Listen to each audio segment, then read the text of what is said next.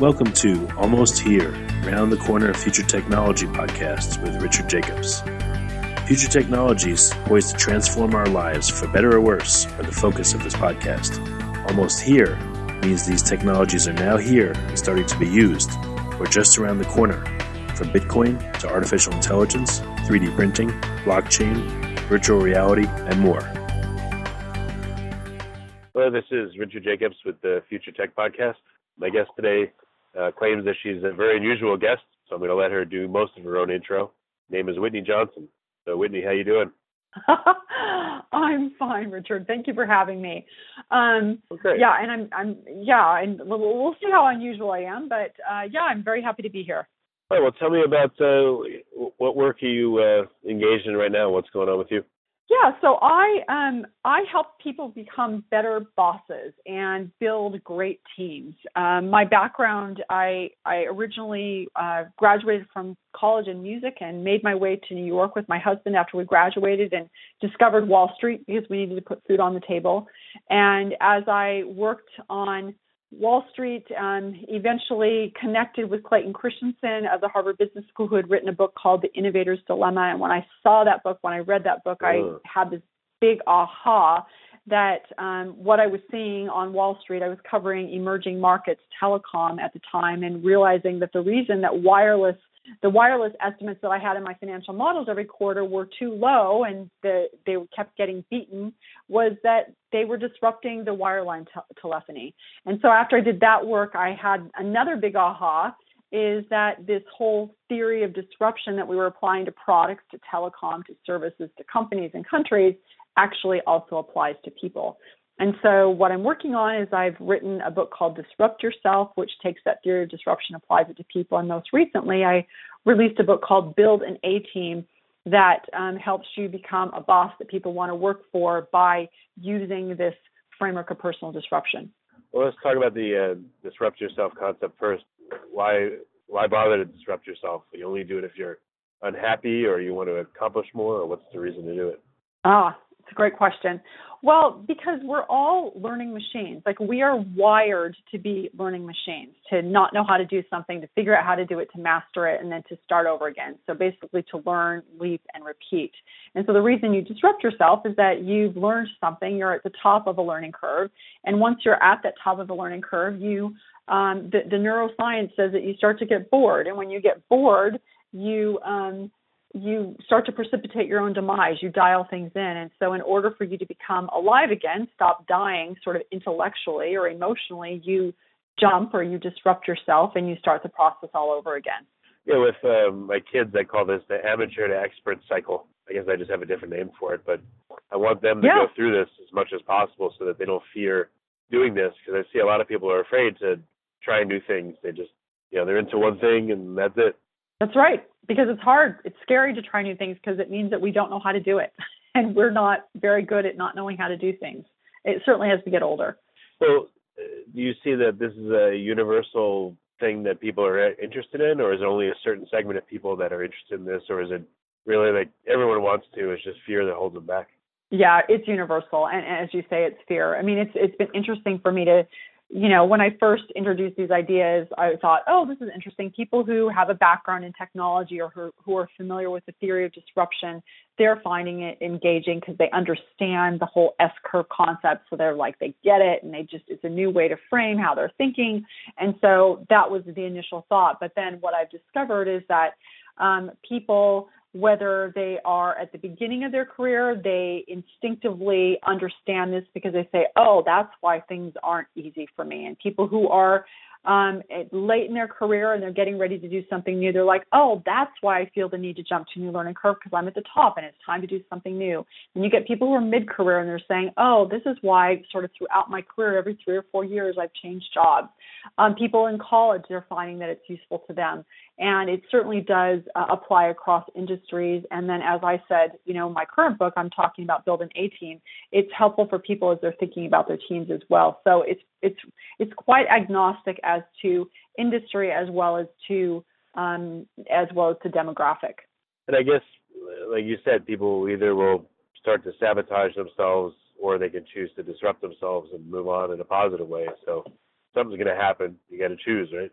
Exactly. That's the interesting thing is that you really do precipitate your own demise. And so you can make the decision like, do I disrupt myself or do I get disrupted? In fact, I actually have this hypothesis that when people sometimes people you know people lose jobs right in the united states 10 to 15 percent of the um, workforce loses their job they get laid off or fired every single year so like most people at some point they're going to lose a job and so people are like well it was politics and you're like well yeah politics just means that like you were trying to play on this playground and there was someone on the playground who was bigger than you were.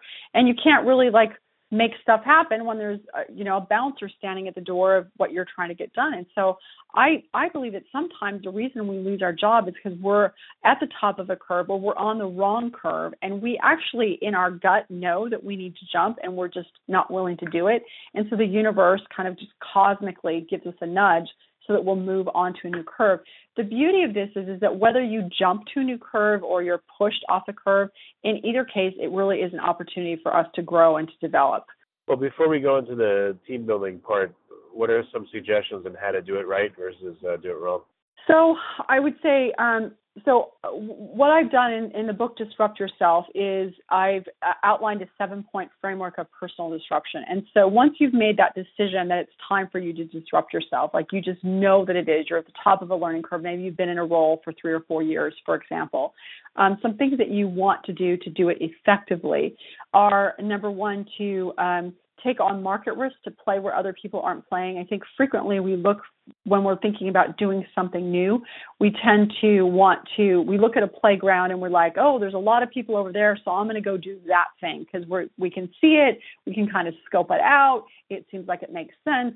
Um, but the fact is, is that the theory of disruption says that that's actually pretty risky to go take on competitive risk where there's a lot of other people doing it.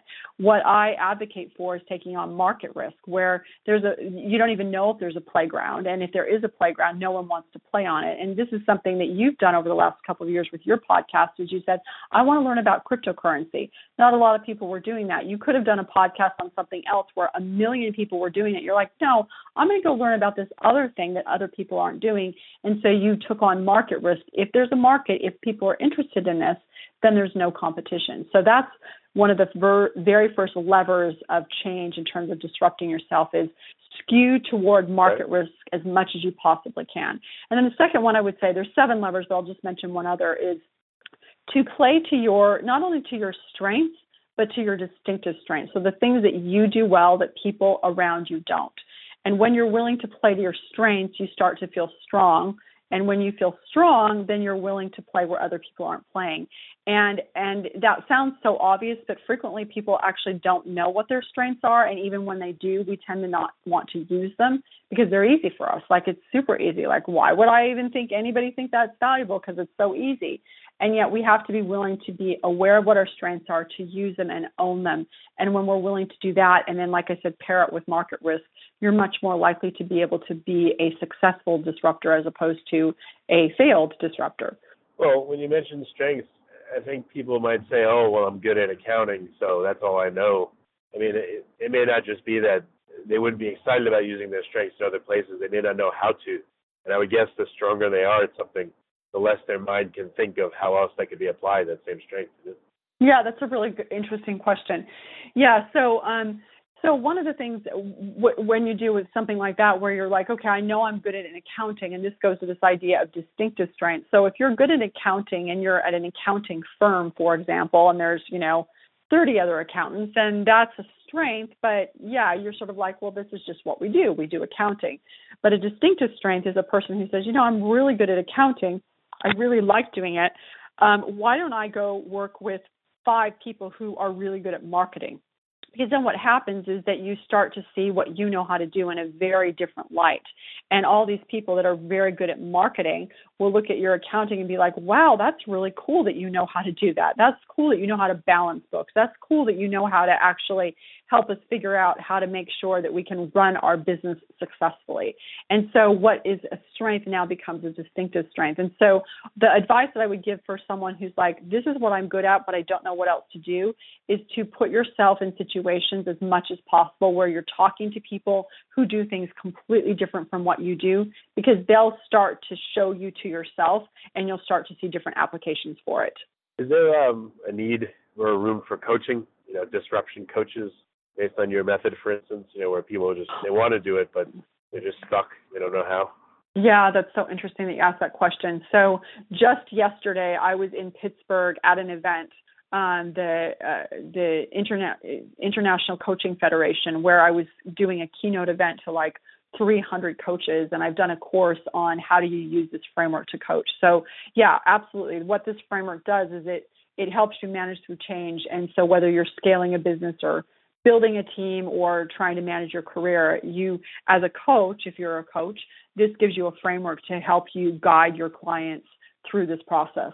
Any um, examples of people you've seen that like completely changed themselves to where they were unrecognizable from before? Completely changed themselves where they were unrecognizable. Huh. Maybe I was being a bit, a bit dramatic. Yeah. You know what I mean? Like any examples that you like? Uh, that... Facelift or yeah, I'll, I'll, give you one example that I think will be um, fun in particular for your audience. So, a fellow by the name of Vala Afshar, I interviewed him for the Disrupt Yourself, my podcast, not too long ago, and um, he was trained as an engineer and um, was working at a company called Enterasys and just focused on engineering and thought, you know, his life would be over time, he would just do engineering.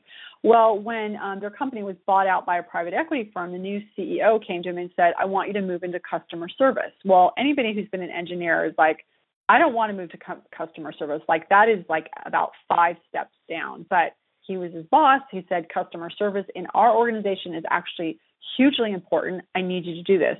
So Vala did it. Well, it turns out he was actually very good at customer service. And then in the process of doing customer service, he started reaching out to people inside of their organization um, on some of the internal social networks. And then his boss was like, wow, this is interesting. Why don't you try doing it externally? And so he started doing that externally and started having conversations with people um, across, you know, with clients, et cetera. And so a few years later, when they needed a new chief marketing officer, they tapped Vala to be the chief marketing officer at the organization. And then fast forward to today, after being a chief marketing officer for a few years, today he's the chief digital evangelist at salesforce.com. So that's a good example of a person who has been disrupted, who's disrupted himself, and of taking some core competencies and then just continually reconfiguring them in different roles. And so taking those strengths and making them distinctive strengths because of where um, where he situated himself. Well, very cool.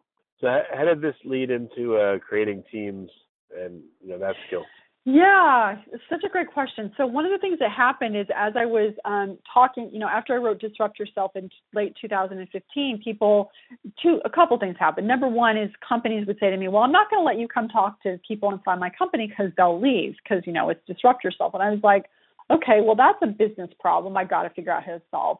But the other piece of it that I thought that was even more important long term was the fact that I it wasn't just about like disrupting yourself. It was if you as a business want to remain relevant, if you want to lower your we're about to be disrupted score, you have to make it possible for the people inside of your organization to disrupt themselves.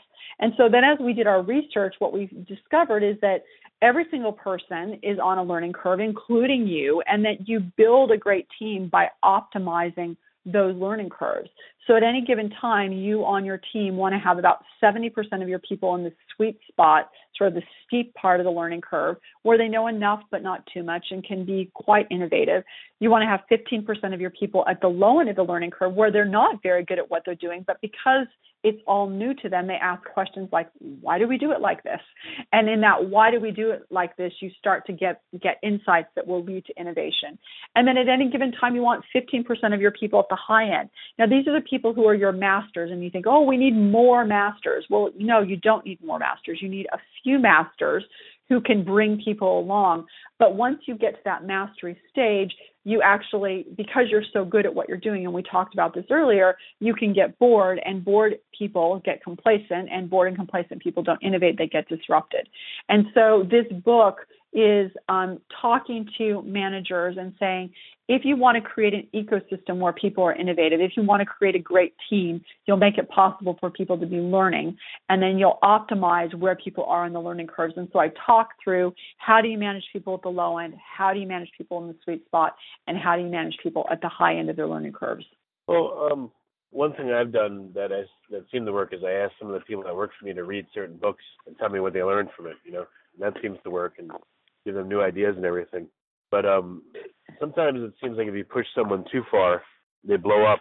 You know, if you tell them, all right, you're going to be doing this now, and you didn't do it before, and it's way out of their comfort zone, they start. um I don't know. Maybe it's just me. They start to like malfunction and fall apart and not be able to do anything yeah. right, and then they, you know, have you seen that phenomenon? Why does that happen? Yeah, you know, it's a, it's a great question. I, I think so. I, I have a couple of thoughts there. Number one is that you know, whenever you jump to a new learning curve, some sometimes it's going to be the wrong learning curve. Um, you know, if you look come back to disruption theory, you know that when you um, you know, play where no one else is playing, play to your strengths, et cetera, there's your odds of success are six times higher, but that still only goes from 6% to 36%. So there's still the possibility that it's not the right curve. Um, the other thing that I think sometimes happens is that um, when people get into this sweet spot of the learning curve and you're trying to push them, um, give them stretch assignments because you know that then they will be innovative. It also sometimes, happens, or it not happens. A stretch assignment means there's a real risk of failure. Like people can fail, like that's a real possibility. And if if they can't fail, then it's not really a stretch assignment. Um, I think the other thing that sometimes happens is that when we give people more, like they're really competent, so you're like, you're good. I'm going to give you more to do sometimes what happens is we just give them more things to do and we don't take things off their plate. So they don't, when, when, when, I'm saying give them stretch assignments, I don't mean just give them more. I mean, if they've got five things they're doing, you give them two new things, but you take two things off their plate, give them to someone else for whom it will be a stretch assignment and they'll move along the curve. So those are some thoughts that I have in terms of why sometimes it may not work when you're trying to stretch them, but it doesn't necessarily work. And and and so those are some thoughts to consider. Yeah, no, that makes sense. Um, how do you know when you're you know putting someone on the rack and stretching them that uh, it's the right thing for them? You know, or if you're doing it yourself, if you're disrupting yourself you're a part of the way through the process and it's just not feeling good or it's just like super mm-hmm. frustrating mm. or you know what are the yeah. uh, the signs that tell you maybe you need to like change course a little bit uh, great question um, so there are four questions that um, you can ask yourself. So when you're at the low end of a learning curve, um, it, you're going to be working hard. If you think about an S, right? You're like time is passing, time is passing, not much is happening, not much is happening. A lot's happening, but just it's exponential growth is not happening. But but then to your point is well, how do you know if nothing's happening or if something's happening and it's just early on the learning curve? And so four questions you can ask yourself is number one, am I playing where no one else is playing? You know, am I taking on market risk as much as possible? So, if you've gotten a new job, for example, and it turns out that over time someone else on the team is already doing that job because their job has evolved to just deal with market needs, and you're you mm. come in and you think this is a great job. Well, it turns out if they're already doing that, you've actually inadvertently taken on competitive risk. So you want to look for am I taking on market risk and just playing where other people are not, um, whether with a product or you personally. The second question you want to ask yourself is am I playing to my strengths? Um, we tend to sometimes want to do things that are hard because um, they look exciting and we think I want to know how to do that, but we're actually not. We don't, you know, I want to be an accountant, but we don't actually have an aptitude to be an accountant. If you're trying to climb a learning curve for something that you don't have an aptitude for, but you just think it looks exciting, that's going to be problematic. Um, so then the third question you want to ask yourself is it hard but not debilitating? So if you're mm-hmm. waking up every morning and you're like, this is really hard, but like I feel really alive. Like I, it's hard, but I'm I'm enjoying it then then growth is probably going to come. Um, if you are waking up and you're dreading, like you're just dreading it, and you might even be getting sick. Like I've had points in my career where I knew it was the wrong curve because I was getting sick like a lot. Mm. and i wasn't you know and i'm a pretty healthy person. So that's another another thing is is it hard but not debilitating? And then the fourth question you want to ask yourself is are you gaining momentum? So um, if you're if for example you've started a new role and like last week you actually knew what you were doing for four hours out of the 40 hours. This week is at eight hours um, and so you just want to see is the momentum happening because the starting point because of exponential growth the starting point is to a large degree irrelevant you just need to figure out are you growing and how fast so if you can answer yes to those four questions Am I taking on market risk? Am I playing to my strengths? Am I is it hard but not debilitating? And is it um, am I gaining momentum? If the answers are no to all those questions, then it's probably time to jump to a new curve. If the answers are yes to it, you know, all four, all four, then just, you know, you're at the low end of the curve. If it's three or four, then what you want to say to yourself is you probably don't have enough information. You want to persist a little bit longer, track those four different questions, and then within, you know, a fairly uh, reasonable period of time, you will have some sense of, okay, yeah, I need to keep going, or no, this actually isn't the right curve. I need to, I need to, you know, cut my losses and move on. That's cool. It makes a lot of sense. It's very useful, you know because the concept of um, disrupting yourself, like I said, it's I'm sure some people are excited to do it, some are fearful, some are like, oh, I don't want to do this. You know, at least it gives them a guide uh, guidelines. You know, and are they doing it right? Or are they just, you know, instead of a stretch goal, it's a rip your arm off goal. You know, they heading in the right direction. Right, so, and I think uh, one of the way. Oh, go ahead. Go ahead. Oh, well, I was going to say. So tell me, you know, about eating your own cooking, as they say. Like, what are you doing to disrupt yourself? Where are you going headed with things lately? Mm. It's a great question. Um, yeah, it's good to eat your own cooking. So um, lately, uh, well, I just launched a book, um, and so and the process that comes with that. Although I'm not sure that I would argue that that's disrupting myself. So what I'm going to do to disrupt myself and do some things that are new that I don't know how to do is I'm in the process of developing a workshop um, around building a team for people who are trying to build great teams that will not be only administered by me, but I'll have people who work for me who are facilitators that will go into companies and administer those workshops so that it can be at a price point that's more reasonable. But that's kind of unusual for me because I've got to figure out how do I create this in a way that it can be replicated and delivered by people who aren't me. Um, another thing that I'm working on is um, um, I'm I'm trying to um, get my diagnostic. So I've got this learning curve diagnostic that helps you figure out where you are on the curve. And actually, that's actually not disrupting either. That's just building it out. I guess the best way I'm disrupting myself is I'm trying to go from a mom and pop kind of solopreneur to actually building a real scalable business, which involves me being a CEO and not micromanaging and mm. and being more organized. And that that requires some personal disruption, like being organized and not putting my hands on everything. That's a bit hard for me. So I'm I'm having some growing pains, but I'm figuring it out. Yeah. Well, I would say, I mean, you know, who am I to advise? But I guess some unasked for advice for everyone listening and you is, uh, you know, seek out mentors for wherever path you want to take, especially if it's disruptive and you don't know where you're going, because they'll accelerate your progress and they'll keep you from falling off the track, and it just helps tremendously. So if you want to learn how to delegate and set up systems and run a business where you you just act as the CEO and you're not doing the micromanaging, then you seek out gurus that do that stuff and learn from them. That's I guess my again unasked for advice. That's great advice. Yes, thank you. That's great advice. Um, you when you said that, I thought, oh, you know what? There's a person that I had reached out to that we were trying to connect because I wanted to get some um, advice from, and so as a consequence of what you just said, I'm going to be a little bit more persistent in making sure that that happens. So thank you. Yeah. Well, and again, I don't mean to turn this into something different, but you know, podcast for you and for everyone listening is that I get to learn about industries, and so that's another way to learn about something. Go interview, you know, people that are great at management, for instance, or great at delegation, or whatever, you know, accounting, whatever you want to do, because you get all these perspectives from a given industry, and you can assimilate that and then make your path a lot quicker and faster. So that's another great way I found. Literally, that's like literally what we're doing right now. That's how I learn. So it's just another uh, helpful hint for people. I yeah, I love it. Helpful for hint for all your listeners and a helpful hint for me. So thank you. Yeah. Well, cool. Well, um, a couple more questions for you about teams. I, I haven't asked enough about it. Uh, you know, you talked about making sure that they're in different spots of the learning curve, they're engaged, they're not bored. What other uh, things have you found that are like critical to making good teams that work and don't fight each other?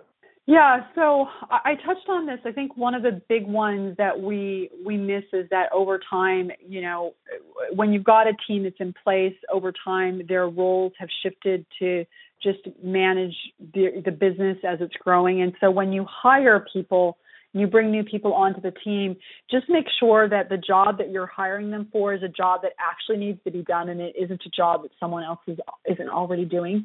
The second piece of advice I would give around that is that whenever we hire someone, we're hiring them to do a functional job. So I'm hiring them to do accounting to build on what you said earlier. Um, but they're also right. hiring them to do an emotional job. And so be really clear on what emotional jobs you're hiring them to do. Um, you know, you, you want an emotional job of them, you know, being able to contribute, to be able to to really, you know, show up and and be um, energetic. Um, but sometimes we have emotional jobs that aren't very productive. Like I want to hire this person to be a clone of me, like a shinier, sleeker version of me, which there's already you, you don't need you. Or I want to hire a person to be the scapegoat for our team, so they'll do all the stuff that I don't want to do, and then you kind of dump stuff on them, and you don't like them, and they don't like you, and that's problematic. I think you can also sometimes mm. hire people in sort of the Pygmalion effect, where you're you're going to hire someone and you're going to fix them, and then you think you fix them, and then they're not grateful, and then you're frustrated. So I think there's lots of different um, ways that you can do that. But so when you hire people, you know, be really clear on what job it is you actually need them to do. Um, be willing, and I'll insert another thing is don't always hire experts. Hire people who are maybe at the low end of the curve and can learn. Um, and then the third thing is just be aware of the emotional job that you're hiring that person to do. Okay, well, very good. These are all critical things. So uh, yeah, I'm sure there's ungodly amounts of dysfunctional teams out there, and and you're right. Yeah, if you don't hire well and you just consider the person an automaton and don't think about their emotional outlook on things and what the job requires and what you want, then uh, you may not hire well and think that it's the people and not you. Right. Exactly. That makes a lot of sense. Well, very good. So, you know, you mentioned you wrote a few books. You're working on a workshop for team building. So, what are resources for listeners? How could they find out and contact you and get the help to disrupt themselves and reshape the mm-hmm. organization mm-hmm. and hire better and all that? yeah, I think the easiest way for people to find me is just to go to my website, whitneyjohnson.com. And if you want to um, take the diagnostic that we talked about of like figuring out where you are on your learning curve, it's whitneyjohnson.com forward slash diagnostic. Um, and then my email, if you need it for whatever reason, it's wj at whitneyjohnson.com. Well, that's great, Whitney. It's been a good interview. I really appreciate your time. Thank you for having me. I really appreciate it. You have been listening to Almost Here, Around the Corner Future Technology podcast with Richard Jacobs. Subscribe to this podcast, post a review to discover more future technologies that are poised to transform our lives for better or worse such as Bitcoin, artificial intelligence, 3D printing, blockchain, virtual reality, and more.